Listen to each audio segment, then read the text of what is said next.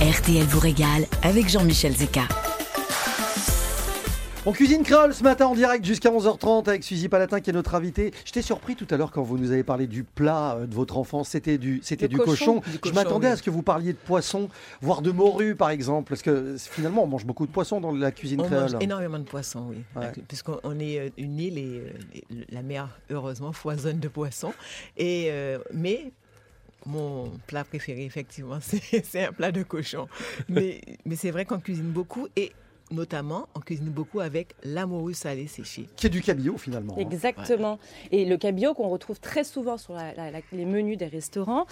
Euh, mais on ne sait pas trop ce que c'est ce cabillaud et comment le On choisir. va donc lui tirer le portrait. Exactement. Euh, donc c'est un poisson qui a une chair blanche, qui est très tendre, euh, qui est apprécié parce qu'il a très peu d'arêtes, voire pas du tout. Il appartient à la même famille que le colin et le merlan, sont les cousins. hein, ils sont tous, euh, mais ils font Noël tous ensemble. quoi. sympa les réunions de famille. Ouais, exactement. Il mesure entre 50 cm et 1 mètre et il vit dans des eaux très froides, ce cabillaud, donc dans les océans Atlantique et Pacifique. Comment choisir mon cabillaud au fait? Alors, vous allez le trouver le plus souvent euh, sous forme de filet ou de darne. Euh, ce sont des morceaux qui sont épais et moelleux. Donc, pour être sûr qu'il soit ultra frais, il faut que la chair soit bien blanche, brillante et ferme. Si vous avez la chance d'avoir le, le cabillaud en entier, donc pas en filet, vous regardez, il doit y avoir une ligne beige clair sur le côté du poisson qui va rester seulement quelques jours après la pêche, donc ce qui veut dire qu'il sera très frais. Euh, si vous voulez un morceau bien ferme, bien épais, vous le demandez le plus proche possible de la tête. Et puis pour savoir pour les provenances, hein, c'est toujours la même histoire, privilégier pêcher au nord de la Norvège où il y a très peu de fermes aquacoles, donc du coup c'est un élevage qui va être moins intensif. Euh, il y a aussi un peu de saison hein, pour les, les- les poissons, donc au, au printemps, le cabillaud va se rapprocher avec ses copains, enfin ses cousins merlus euh, et colins des, côtes où il sera pêché donc au chalut ou à la ligne. Euh, vous pouvez aussi le choisir pêché en Islande. Et puis pour les labels, vous regardez comme MSC, pêche durable, gage de qualité. Et il y en a aussi un peu en France. hein, donc les eaux très très froides, du coup on va le retrouver dans la Manche, en Normandie. Euh, donc voilà, regardez les provenances et puis regardez l'allure de votre cabillaud. faut le manger le plus frais possible, hein, ça se conserve quand même pas Bah très oui, longtemps. il faut faire attention avec les poissons. hein. Dès que vous l'achetez, mangez-le tout de suite. Euh, vous conservez-le peut-être 24, 48 heures maximum dans le- l'endroit le plus frais de votre frigo.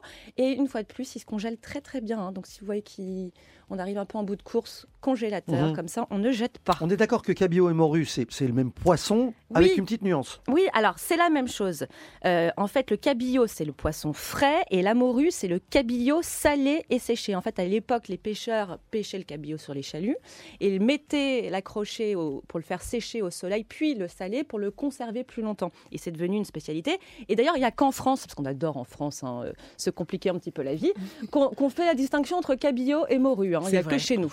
Bon. Mais attention, c'est le même poisson. C'est la minute santé diététique de Louise Ah. Oui. Ah bah oui, bah parce que là on est bien là. Là on est bon. Euh, c'est un poisson qui fait partie des poissons maigres. Il est excellent pour la santé cardiovasculaire. Il est riche en protéines, vitamines en tout genre, oligo-éléments. Donc mangez du cabillaud euh, autant que vous voulez. En acra de morue. Je dirais pas que c'est le truc le plus, le plus régime euh, de la terre, mais c'est tellement bon. On peut le cuisiner comment justement Ah bah alors vous avez euh, mille et une façons, euh, papillote, euh, ça je sais que vous adorez Jean-Michel, au four, à la vapeur. Vous pouvez même le cuisiner au micro-ondes. Ah. Euh, si vous achetez la morue, donc le cabillaud salé, vous pensez bien le dessaler avant euh, pour le cuisiner bah, en brandade ou en acra. Je- En je acra. ne- Jusqu'à la fin de cette émission, je l'impression que parlerai. vous hein. aimez les acras. Ah non, mais ça me rend dingue. C'est quelque chose qui, qui- qui m'anime, les acras Même moi, c'est une de mes passions aussi. Voilà. Dans le milieu, on m'appelle Jean-Michel Zacra. Et dernière chose, vous savez, le tarama grec Oui. qu'on mange, bah, c'est fait par fait- c'est fait des œufs de cabillaud. Mm. Voilà, donc tout est bon dans le cabillaud. C'est pour ça que normalement, le tarama en saison, il doit être blanc. Enfin, crème, pas rose, Oui, pas euh, rose, avec tout à les colorants, etc. Bon, et comme Euh, j'ai des petites lubies, petite recette. euh, là, la lubie du moment, c'est, dès que j'en mange, je suis calmée, c'est le fish and chips. J'en ai fait cette semaine. C'est C'est extraordinaire. j'ai une petite recette simple, mais inratable.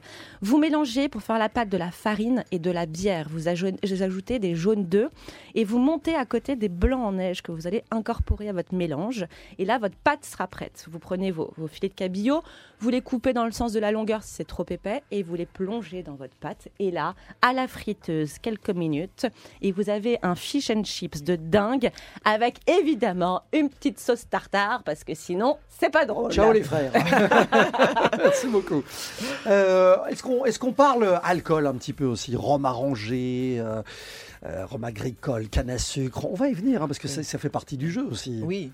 Avec modération, le rhum certes. arrangé, qu'on appelle aussi le punch, voilà. Ouais. Parce qu'il y a pas, il y a le petit punch qui est, enfin, qui est avec le citron, le sucre euh, et, et le rhum, et il y a le punch en général. Un rhum arrangé, c'est un punch au- à l'ananas, un punch euh, au kennet que vous ne connaissez peut-être pas. Pourquoi Euh, Kennet, c'est un fruit de chez nous. J'ai dit exprès, je l'ai fait exprès. Le J'avoue, J'avoue, oui.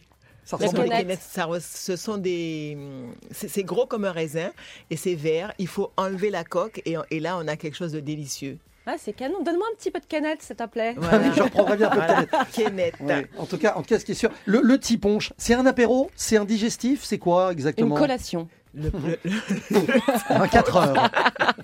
le petit punch, c'est un apéro, c'est un digestif. C'est tout à la fois. Et ouais. c'est un réveil matin pour Et c'est surtout à consommer avec modération. Oui, hein. bien sûr, bien sûr. RTL Montréal, cuisine créole ce matin.